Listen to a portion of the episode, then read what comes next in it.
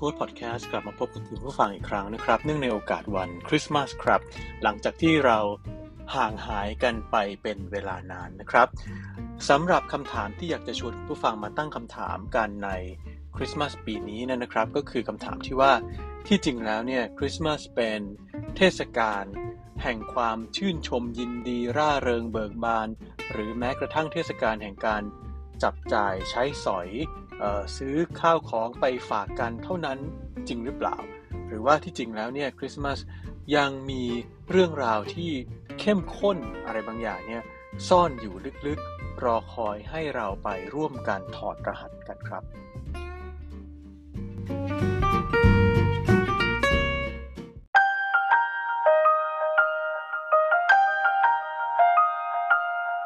Stay curious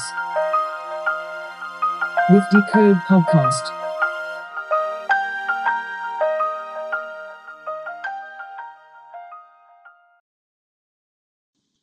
นี่คือรายการ Decode Podcast กับผมโตมอนสุปรีชาครับ ที่จริงแล้วเรื่องเล่าของคริสต์มาสเนี่ย มีเยอะแยะมากมายนะครับ แต่ถ้าหากว่าถามผมว่าถ้าพูดถึงคริสต์มาสเนี่ย คริสต์มาสปีไหนที่ผมจะนึกถึงขึ้นมาเป็นปีแรกเนี่ย ก็คือคริสต์มาสของปี 1914 นะครับ ปีนั้นคือปีอะไร ปีนั้นก็คือปีที่เกิดสงครามโลกครั้งที่หนึ่งนะครับ ปีนั้นเป็นปีแรกที่เกิดสงครามโลกครั้งที่หนึ่งขึ้นมานะครับ ซึ่งเป็นสงครามที่คนสมัยนั้นเนี่ยเรียกว่าเป็น the Great War หรือเป็นมหาสงครามเลย เพราะว่ามีผู้คนที่ต้องสังเวยชีวิตไปในสงครามโลกคราวนั้นเนี่ยน่าจะมากที่สุดนะครับ เท่าที่เคยมีมานะครับ เขาบอกว่ามีทหารเนี่ยตายไปมากกว่า 9 ล้านคนนะครับ ส่วนพลเมืองเนี่ยตายไปมากกว่า 7 ล้านคน เพราะฉะนั้นก็เลยเป็นสงครามที่ยิ่งใหญ่แล้วก็มีการสูญเสียเกิดขึ้นมากมายนะครับ แต่ว่าด้วยความที่มันเป็นปีแรกของการเกิดสงคราม แล้วก็ส่วนใหญ่เนี่ยก็จะเป็นสงครามที่เกิดขึ้นกับชาวยุโรปนะครับในตะวันตกเนี่ย เพราะฉะนั้นเนี่ย สงครามก็ดำเนินมาเรื่อยๆนะครับ จนกระทั่งถึงเดือนสุดท้ายของปี 1914 นะครับ นั่นก็คือเดือนธันวาคม เมื่อถึงเดือนธันวาคมแล้วเนี่ย แน่นอนว่ามันจะต้องมีวันคริสต์มาสหรือเทศกาลคริสต์มาสเนี่ยเกิดขึ้นนะครับคำถามก็คือว่าแล้วพวกทหารเนี่ยจะทำยังไง เพราะว่าต่างฝ่ายต่างก็นับถือศาสนาคริสต์ด้วยกันทั้งนั้นนะครับ ไม่ว่าจะเป็นทหารเยอรมัน หรือว่าทหารอังกฤษนะครับ พวกเขาเนี่ยเมื่อเป็นชาวคริสต์เมื่อถึงเทศกาลคริสต์มาสเรายังอยากจะฆ่าคน ต่อให้เป็นฝ่ายตรงข้ามเนี่ยด้วยอาวุธปืนหรืออาวุธอะไรต่างๆเนี่ยอยู่อีกหรือเปล่านะครับ พวกเด็กหนุ่มที่เป็นทหารเหล่านั้นเนี่ยก็รู้สึกนะครับว่าเอ้พอถึงวันคริสต์มาสซึ่งมันเป็นวันแห่งความชื่นชมยินดีเนี่ย มนุษย์ก็ไม่ควรจะฆ่ากันนะครับ ไม่มีใครควรจะปล่อยให้ความรักชาติเนี่ยอยู่เหนือความรักเพื่อนมนุษย์นะครับ ซึ่งอันนี้เป็นเรื่องที่สำคัญเป็นแก่นของคริสต์มาสอย่างหนึ่งนะครับ เพราะฉะนั้นสิ่งที่เกิดขึ้นก็คือว่าทั้งทหารเยอรมันและอังกฤษเนี่ยก็หยุดยิงครับ หยุดยิงกันเอง เป็นเด็กหนุ่มต่างๆ เนี่ยก็หยุดยิงกันเอง ไม่ได้มีคำสั่งจากผู้บังคับบัญชาผู้ใหญ่อะไรทั้งหลายนะครับ พวกเขาเนี่ยไม่ได้ทำแค่หยุดยิงด้วยนะครับ แต่ว่ายังข้ามแนวรบครับ ไปอวยพรคริสต์มาสแล้วก็ไปพูดคุยกันนะครับ แล้วก็มีการแลกเปลี่ยนอาหาร มีการแลกเปลี่ยนของที่ระลึกระหว่างกันนะครับ ซึ่งมันก็มีหลักฐานปรากฏต่อมาภายหลังว่า ทหารอังกฤษบางคนก็ยังมีของที่แลกได้ได้รับมาจากทหารเยอรมันอยู่อะไรเงี้ยนะครับ แล้วพวกเขาก็ยังเล่นฟุตบอลด้วยกันด้วยนะครับ แต่ว่าไม่ได้เกิดขึ้นแค่จุดเดียวนะครับ เจอเกิดขึ้นเนี่ยหลายจุดตามแนวรบต่างๆนะครับ แต่ว่าก็น่าเสียดายนะครับว่าพอผ่านคริสต์มาสไปแล้วเนี่ย เด็กหนุ่มเหล่านั้นก็ต้องกลับมาฆ่า กันอีกครั้งนะครับ ทีนี้สมัยก่อนเนี่ยข่าวสารอะไรต่างๆ มันก็เดินทางเชื่องช้านะครับ เพราะฉะนั้นข่าวการหยุดยิงแล้วก็ทหารหนุ่มเหล่านี้เนี่ยโอ้โหมาคลุกคลีตีมงกันมาเล่นฟุตบอลกันมาฉลองคริสต์มาสร่วมกันเนี่ยพวกเขาก็ข่าวนี้มันก็จะไปถึงพวกผู้ผู้บังคับบัญชาหรือว่าพวกทหารแก่ทั้งหลายนะครับผู้ใหญ่ทั้งหลายในของทั้งสองฝ่าย ทำให้พอถึงปี 1915 นะครับ ซึ่งเป็นปีรุ่งขึ้นเนี่ยสงครามก็ยังไม่จบอีกนะครับ จนคริสต์มาสเนี่ยเวียนมาถึงอีกอีกรอบหนึ่งแล้วเนี่ย คราวนี้เนี่ยผู้ใหญ่จากทั้งสองฝั่งเนี่ยสั่งห้ามครับ ห้ามเด็ดขาด ห้ามให้เกิดสิ่งที่เรียกว่า Christmas truce หรือว่าการหยุดยิงช่วงคริสต์มาสนะครับ เพราะฉะนั้นเนี่ยในปี 1915 เนี่ย การหยุดยิงจึงเกิดขึ้นน้อยลงมากนะครับ แล้วพอหลังจากนั้นเนี่ยสงครามก็ยิ่งเข้มข้นขึ้นไปอีกนะครับทำให้ในปี 1916 เนี่ยก็จะไม่เหลือการหยุดยิงระหว่างทหารที่เป็นเด็กหนุ่มสองฝั่งเนี่ยอีกต่อไปนะครับ เพราะว่าความรักชาติ ความต้องการเอาชนะ ความเข้มข้นของสงครามเนี่ยได้ สถาปนาตัวเองขึ้นมาอยู่เหนือความรักเพื่อนมนุษย์ และแม้กระทั่งเหนือคริสต์มาสไปแล้วนะครับ เพราะฉะนั้นเนี่ยคริสต์มาสอันจะเรียกได้ว่าสงบก็อาจจะไม่ใช่นะ แต่ว่ามันเป็นการที่สงบศึกชั่วคราวนะครับ ระหว่างมนุษย์กับมนุษย์เนี่ยในปี 1914 เนี่ยก็เลยผ่านเราไป แล้วก็ไม่หวนกลับมาอีกนะครับ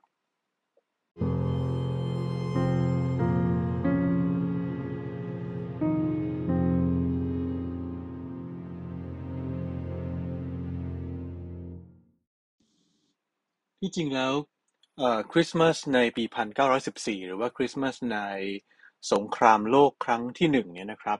ไม่ใช่ครั้งแรกนะครับ ที่เราจะได้เห็นความขัดแย้งแล้วก็การทำงานของอำนาจนะครับในวันคริสต์มาสที่จริงแล้วเนี่ยเรื่องของความขัดแย้งในวันคริสต์มาสเนี่ยมันเกิดขึ้นมานานแล้วนะครับเเรื่องแรกที่จริงๆก็เป็นเรื่องที่สองแล้วนะครับ เรื่องเรื่องที่สองที่อยากจะเล่าให้ฟังนะครับก็คือเรื่องของ เค้กแบบคริสต์มาสแบบหนึ่งนะครับ ซึ่งพอถึงช่วงคริสต์มาสเนี่ยหลายคนอาจจะเริ่มคุ้นเคยนะครับ กับสิ่งที่เรียกว่าเค้กที่เป็นขอนไม้ หรือหรือคนไทยอาจจะเรียกว่าเค้กขอนไม้เนี่ยนะครับเค้กแบบนี้ครับฝรั่งเรียกว่า U lock cake นะครับ U ก็คือ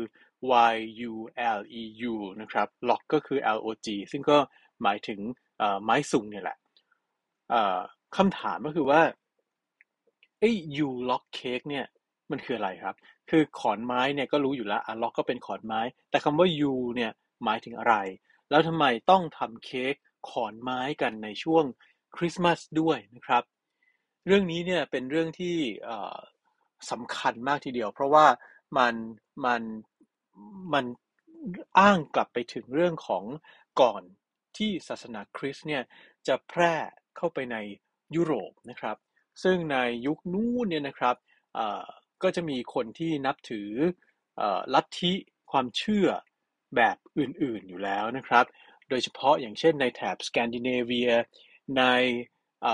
ชนเผ่าเยอร์มันเยอรมนิกนะครับ แล้วก็ในยุโรปตอนเหนือเหนือเนี่ยนะครับคนเหล่านี้เนี่ย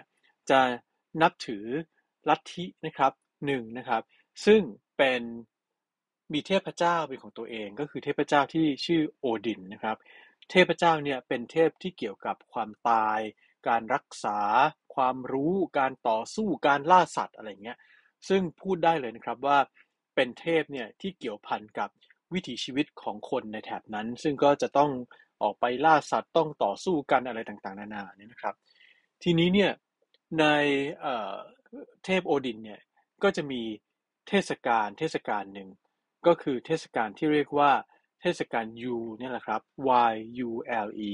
โดยที่เทศกาลนี้เนี่ยจะอยู่ในช่วงปลายปลายเดือนธันวาคมพอดีนะครับเทศกาลที่ฉลองลองนึกดูนะครับ ว่าเป็นเทศกาลที่ฉลองกันในช่วงปลายเดือนธันวาคมนะครับ แล้วก็เป็นเทศกาลที่เรียกว่ายูเนี่ยอันนี้มันก็แน่นอนว่าเอ๊ะมันเกี่ยวพันมากับยูล็อกเค้กแน่ ๆ เลยนะครับ แต่ว่านอกจากนี้แล้วเนี่ย ในวันที่ 25 ธันวาคมเนี่ยนะครับ ตามปฏิทินโรมันเนี่ยยังถือว่าเป็นวันเหมายัน เหมายันก็คือ winter solstice นะครับ คือเป็นวันที่กลางคืนเนี่ยยาวนานที่สุดในรอบปีนะครับ จริงๆ ถ้าคำนวณตามหลักดาราศาสตร์ยุคใหม่เนี่ย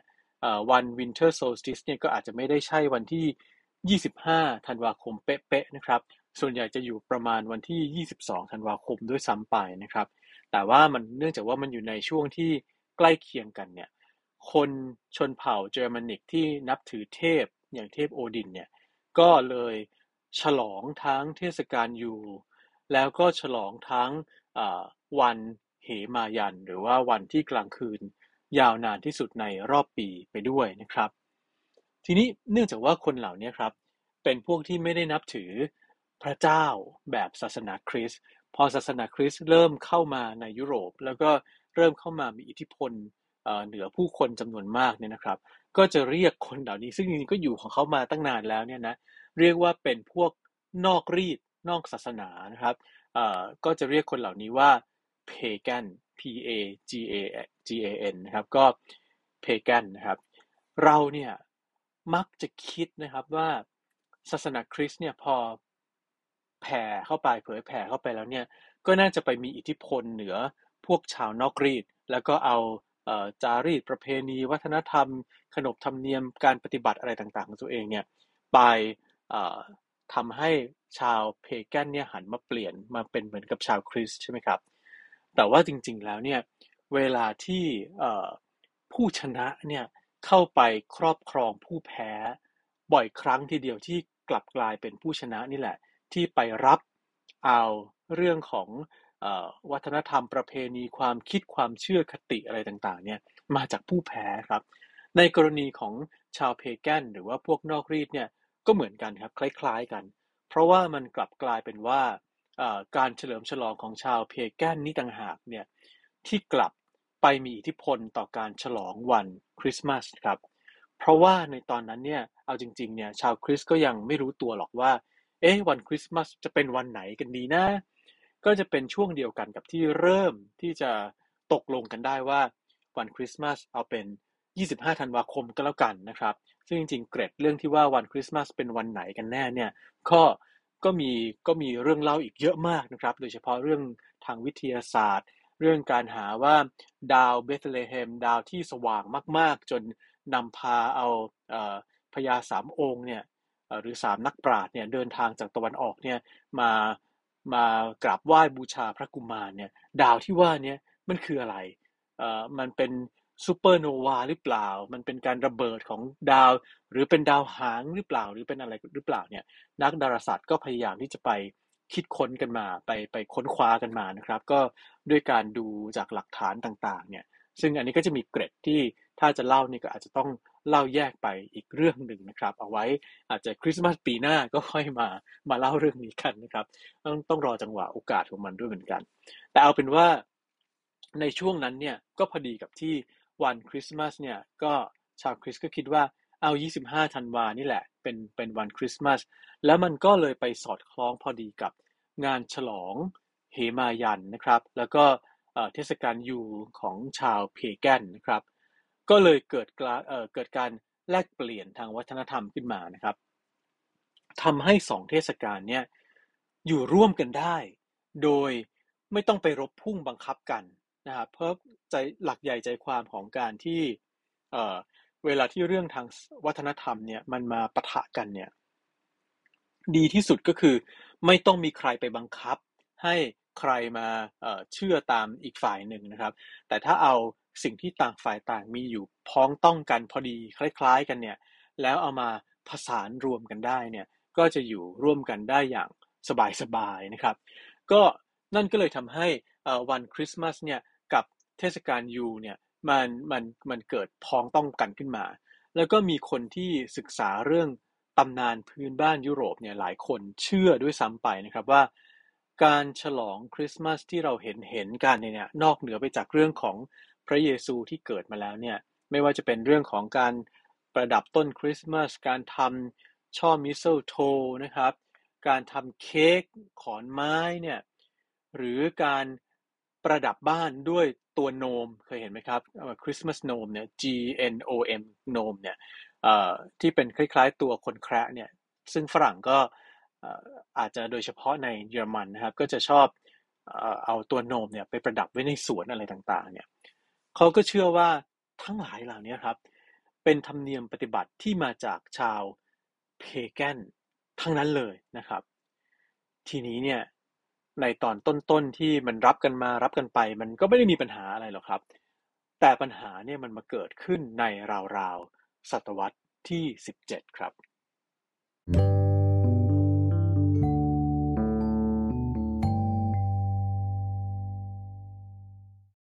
ในราว ๆ ศตวรรษที่ 17 เนี่ยนะครับ ก็เกิดกระแสชาวคริสต์กลุ่มหนึ่งที่เรียกว่าชาวพิริแทนขึ้นมานะครับพิริแทนก็คือเพียวเนี่ยก็ความสะอาดบริสุทธิ์เนี่ยนะครับคนกลุ่มนี้เนี่ยก็จะเป็น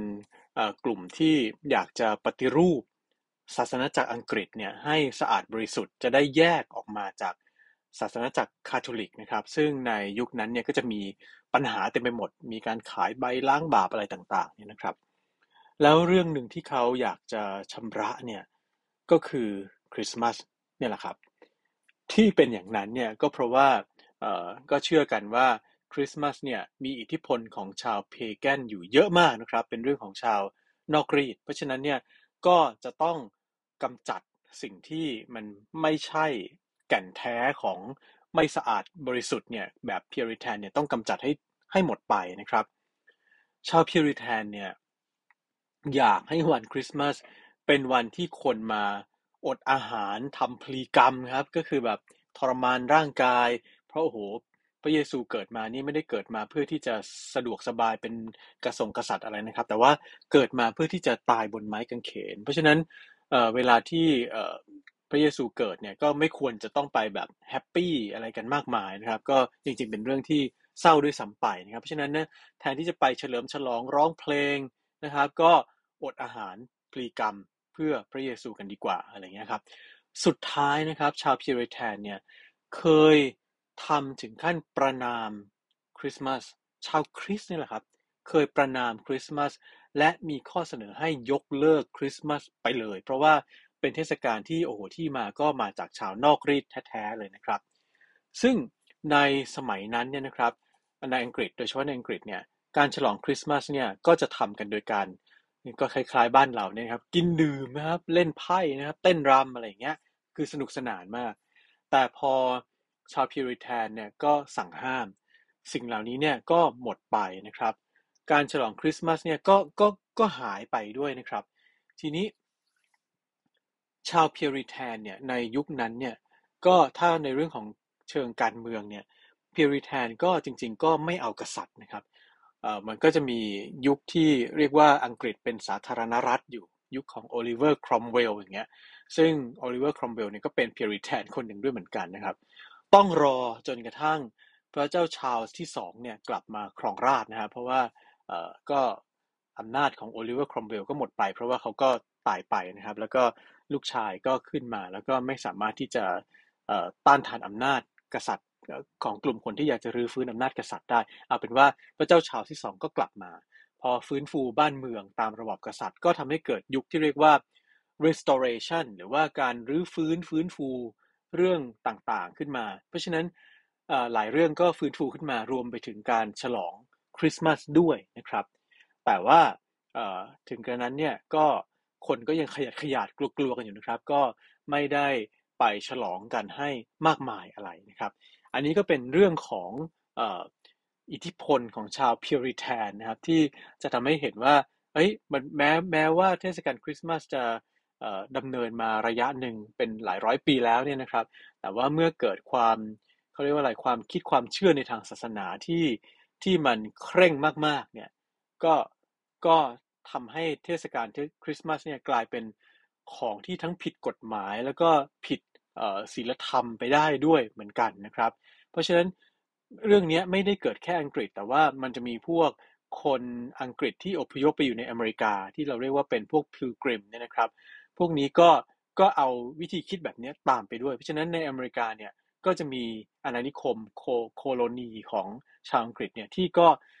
แบนคริสต์มาสนะครับ กว่าจะยกเลิกการแบนคริสต์มาสได้เนี่ยก็ใช้เวลาหลายสิบปีอยู่นะครับ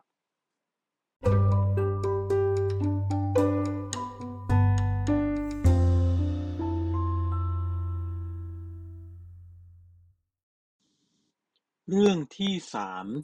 เกี่ยวกับคริสต์มาสเนี่ยนะครับ อันนี้ก็เป็นเรื่องของการเขาเรียกว่าอะไรความขัดแย้งการต่อสู้ต่อรองในทางอำนาจนะครับของคริสต์มาส อีกเรื่องหนึ่งที่น่าสนใจนะครับ เวลาที่เราพูดถึงคำว่าคริสต์มาสเนี่ย บางคนก็เขียนคริสต์มาสว่า Xmas ใช่ไหมครับ ก็คือแทนที่จะแทนแทนที่จะเขียนไปว่า C H R I S T ที่อ่านว่า Christ เนี่ยหรือว่า Christmas เนี่ยก็เขียนแทนแทนตัว Christ เนี่ยด้วยตัว X นะครับเพราะว่าตัว X ก็หลายคนอาจจะมองว่าอะมันก็เหมือนกับ ไม้กางเขนเนี่ยก็ก็ง่ายดีนะครับ ที่จะเขียนว่า Xmas แทนนะครับ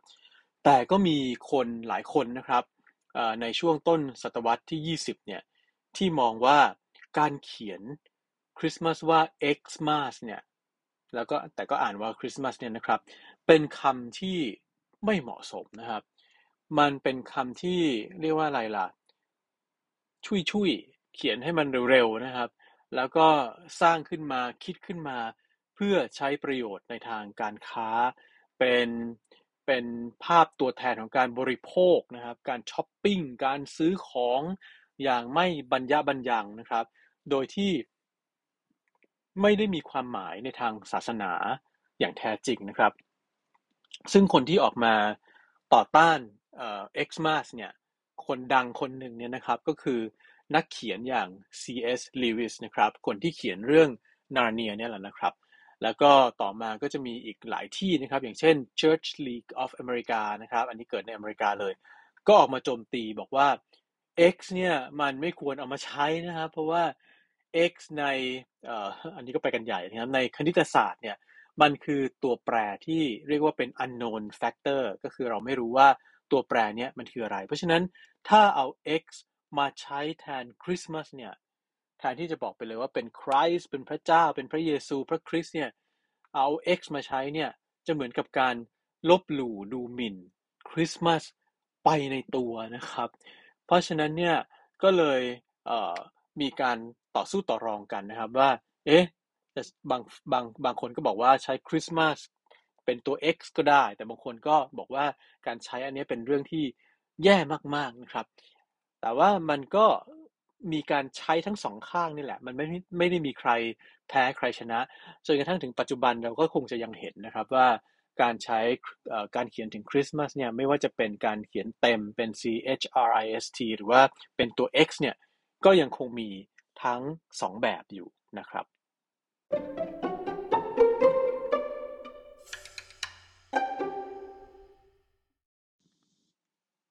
เรื่องถัดมาที่หลายคนอาจจะคิดไม่ถึงนะครับ ก็คือ เอ่อ เรื่องของซานตาคลอสครับ เพราะว่าเราอาจจะบอกว่า โอ้ซานตาคลอสนี่ก็คือสัญลักษณ์ของคริสต์มาสแท้ๆเลยไม่ใช่เหรอ เพราะฉะนั้นเนี่ยเวลาชาวคริสต์ก็น่าจะยอมรับซานตาคลอสเพราะว่าหลายคนก็เชื่อว่าซานตาคลอสก็คือเซนต์นิโคลัสก็คือเป็นนักบุญองค์หนึ่งด้วยนะครับ แต่จริง ๆ แล้วเนี่ยซานตาคลอสก็ไม่ได้มีหลักฐานยืนยันแน่นอนว่าเป็นใครกันแน่นะครับ เป็นนักบุญนิโคลัสจริงหรือเปล่าก็ก็ยังไม่รู้นะครับ ทีนี้เนี่ยในกลางศตวรรษที่แล้วเนี่ยนะครับก็จะมีสาธุคุณท่านหนึ่งนะครับ ชื่อเจอร์ l สมิธนะครับซึ่งคุณเจอร์ l สมิธเนี่ยจริงๆ ก็ไม่ชอบตัว X ในในคริสต์มาสด้วยเหมือนกันเนี่ยเขาบอกว่าจริงๆ แนวคิดเนี่ยน่าจะคล้ายๆ กับการต่อต้านตัว X เหมือนกันก็คือว่าซานตาคลอสแล้วก็คริสต์มาสแบบ X เนี่ย มันถูกคิดสร้างขึ้นมาโดยเหล่านักการตลาดหัวใสที่ใช้คริสต์มาสเอามาเป็นเครื่องมือในการขายของเท่านั้นนะครับ ไม่ได้มีความคิดความเชื่อความศรัทธาจริง ๆ นะครับ แต่ว่าที่แย่ไปกว่านั้นก็คือว่าซานตาคลอสเนี่ยดังกว่าพระเยซูอีกนะครับ จริง ๆ คริสต์มาสเนี่ย พระเยซูเนี่ยควรจะเป็นศูนย์กลางสำคัญของคริสต์มาสไม่ใช่หรือ แต่ว่าเด็กๆเนี่ยพูดถึงแต่หนึ่งคือซานตาคลอสซานตาคลอสเพราะอยากได้ของขวัญ อันที่สองก็คือพูดถึงต้นคริสต์มาสนะครับแล้วมีการประดับตกแต่งต้นคริสต์มาสเนี่ยซึ่งเรื่องนี้ผมคิดว่าน่าสนใจเหมือนกันเพราะว่าในปัจจุบันนี้เราพูดถึงเรื่องของ cultural appropriation หรือว่าการฉกฉวยทางวัฒนธรรมเนี่ยกันกันเยอะ ผมคิดว่าไอ้ cultural appropriation ใน คือในปัจจุบันนี้อย่างเช่นมีคนที่อะไรล่ะเอ่ออย่างในอย่างในซีรีส์บางเรื่องเนี่ยเขาก็บอกว่าแค่ผู้ประกาศข่าวพูดถึง spirit animal เนี่ยว่าเอ่อคนขาวก็ควรจะมี spirit animal ได้เนี่ยมีมีสัตว์ประจำตัวได้อะไรเงี้ย อันนี้ก็ถูกชาว native American นะครับ หรือว่าคนที่ที่เราเรียกว่าเป็นอินเดียนแดงเนี่ยลุกขึ้นมาประท้วงว่าคนขาวมี เอ่อ spirit animal ไม่ได้ เพราะว่านี่คือธรรมเนียมที่เฉพาะของชาว native American หรือชาวอินเดียนอินเดียนแดงเท่านั้นอะไรอย่างเงี้ยครับ อันนี้ก็คือเรื่องของ cultural appropriation ในปัจจุบันนะครับ แต่ว่าในกลางศตวรรษที่แล้วเนี่ย ถ้าเราย้อนกลับไปดูเราจะเห็นว่าคริสต์มาสเนี่ยกลายเป็นเทศกาลที่มีการจับจ่ายใช้สอยซื้อของช้อปปิ้งอะไรอย่างเงี้ยเออมากมายครับเป็นครั้งแรกที่มันเกิดขึ้นแบบนั้นเนี่ยซึ่งสาธุคุณเจอร์โรสมิธเนี่ยก็จะรู้สึกว่า อันนี้มันแย่มาก จริงๆ น่าจะแนวคิดเดียวกับ cultural appropriation นี่แหละ เพราะว่าทำให้ชื่อของ Santa Claus เนี่ย ดังกว่าพระเยซู แล้วต้นคริสต์มาสเนี่ย ก็ที่ยืนต้นกันสูงตระหง่านเนี่ย ใต้ต้นก็ไม่ได้มีถ้ำพระกุมาร หรือไม่ได้มีเอ่อพระกุมารเยซูอะไรต่างๆ อยู่ในรางหญ้าอะไรเนี่ยมาอยู่ประดับตกแต่งอะไรตรงไหนเลยนะครับคือจริงๆ แล้วถ้าเป็นชาวคริสต์จริงๆเนี่ยสิ่งสำคัญกว่าต้นคริสต์มาส ก็น่าจะเป็นแมนเจอร์หรือว่าถ้ำพระกุมารหรือว่ารางหญ้าเนี่ยนะครับ เพราะว่ามันคือกำเนิดของของพระเยซูเลยนะครับ เพราะฉะนั้นเนี่ยคุณสมิธเนี่ยก็เลยบอกว่าโหไม่ได้เลย เราต้องยกเลิกซานตาคลอสไปด้วยซ้ำอะไรอย่างเงี้ยนะครับแต่อันนั้นก็ก็ก็ในที่สุดเราก็จะเห็นว่าไอ้เจ้าสงครามว่าด้วยคริสต์มาสเนี่ย war on Christmas เนี่ยมันก็จะมีหลายเรื่องนะครับ แล้วก็ส่วนใหญ่มันจะไม่ได้มีใครแพ้ชนะกันอย่างเด็ดขาดนะครับ แต่ว่าเรื่องสุดท้ายที่อยากจะเล่าก็คือ เรื่องของอันนี้เป็นเรื่องในเชิงการเมืองไปเลยนะครับ แบบแบบเป็นทางการด้วย เพราะว่าในอเมริกาเนี่ยเขารัฐรัฐธรรมนูญเนี่ยเขาไม่ให้มีศาสนาประจำชาติใช่ไหมครับ เพราะว่าเป็นประเทศที่มีความหลากหลายของผู้คนมาก เพราะฉะนั้นมันจะมีศาสนาประจำชาติเนี่ยไม่ได้นะครับ เขาก็เลยมีคนเสนอว่า เฮ้ย ถ้าไม่มีศาสนาประจำชาติแล้วเนี่ยทำไมวันคริสต์มาสเนี่ย ถือว่าเป็นวันหยุดอย่างเป็นทางการของสหรัฐอเมริกาล่ะ คือเรียกว่าเป็น federal holiday นะครับ ก็คือเป็นวันหยุดแบบเอ่ออะไรว่าเรียกว่าอะไรล่ะ รัฐบาลกลางเป็นคนประกาศเนี่ยซึ่งซึ่งเขาบอกว่าการมีการถือว่าวันคริสต์มาสเป็นวันหยุดเนี่ยเป็นเรื่องผิด รัฐธรรมนูญเลยนะครับ เพราะว่ามันจะคล้ายๆกับยกให้ศาสนาคริสต์เป็นศาสนาประจำชาติไปนะครับ แล้วนอกจากนี้เนี่ยแม้แต่คำว่าคริสต์มาสอันนี้อันนี้เป็นอีกอีกอีกด้านหนึ่งคือหลังจากที่คริสต์มาสถูกนำมาใช้แบบ cultural appropriation จนมันแพร่หลายไปแล้วเนี่ยผู้คนก็เห็นว่าคริสต์มาสเป็นเทศกาลสำหรับทุกคนไม่ใช่แค่ชาวคริสต์แล้ว เราใช้เป็นเทศกาลสำหรับความชื่นชมยินดี ใครๆก็ร้องเพลงคริสต์มาสได้ ใคร ๆ ก็ในห้างอะไรก็มีต้นคริสต์มาสประดับตกแต่งอะไรเงี้ยนะครับ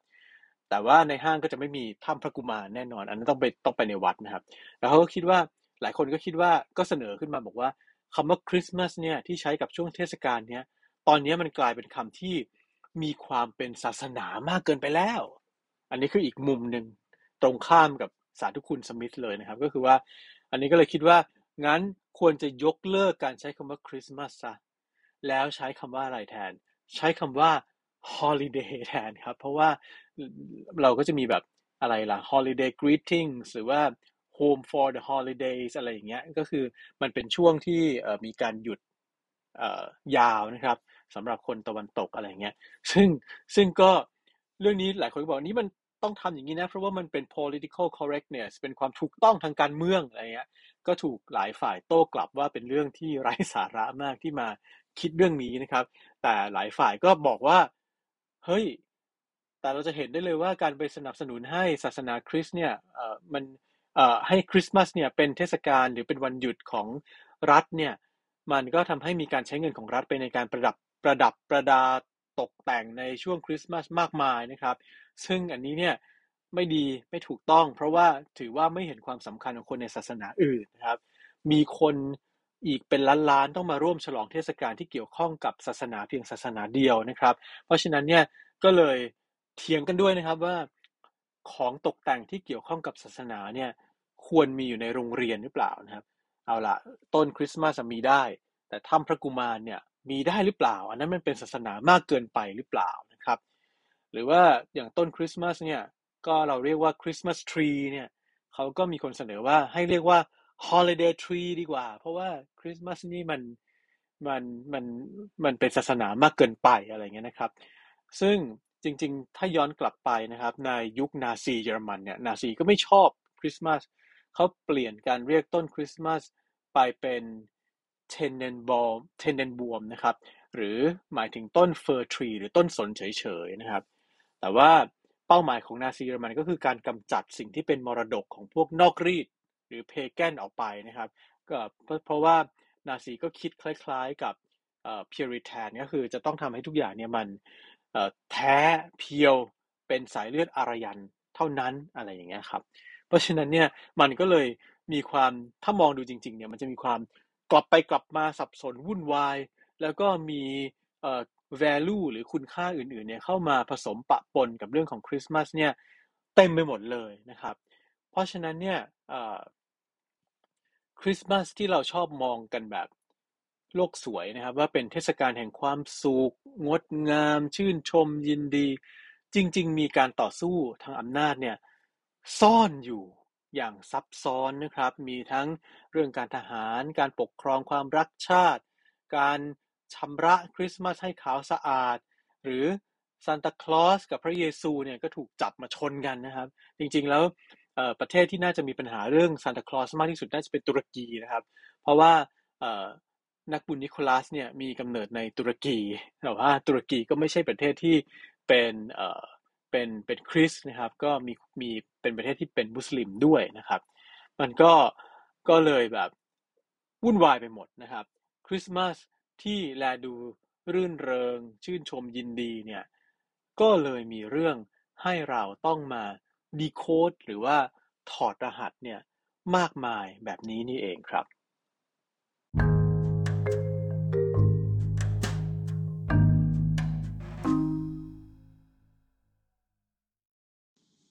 และนั่นก็คือ Decode Podcast นะครับ ในตอนที่ว่ากันด้วยเรื่องของคริสต์มาสครับ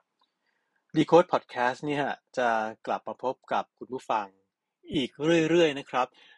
ผมก็คาดหวังว่าน่าจะกลับมาจัด Decode Podcast ให้ได้ทุกสัปดาห์นะครับ เพราะฉะนั้นถ้าหากว่าใครเป็นแฟนรายการที่เคยฟังกันอยู่นะครับ แล้วก็พบว่า Decode กลับมาแล้วเนี่ย ก็ ก็อาจจะไปชวน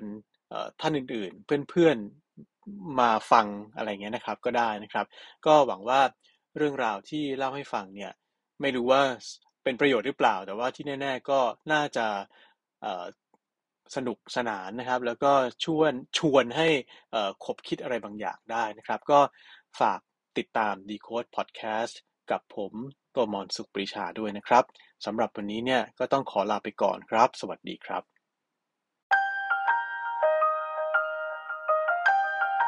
Stay curious with Decode Podcast.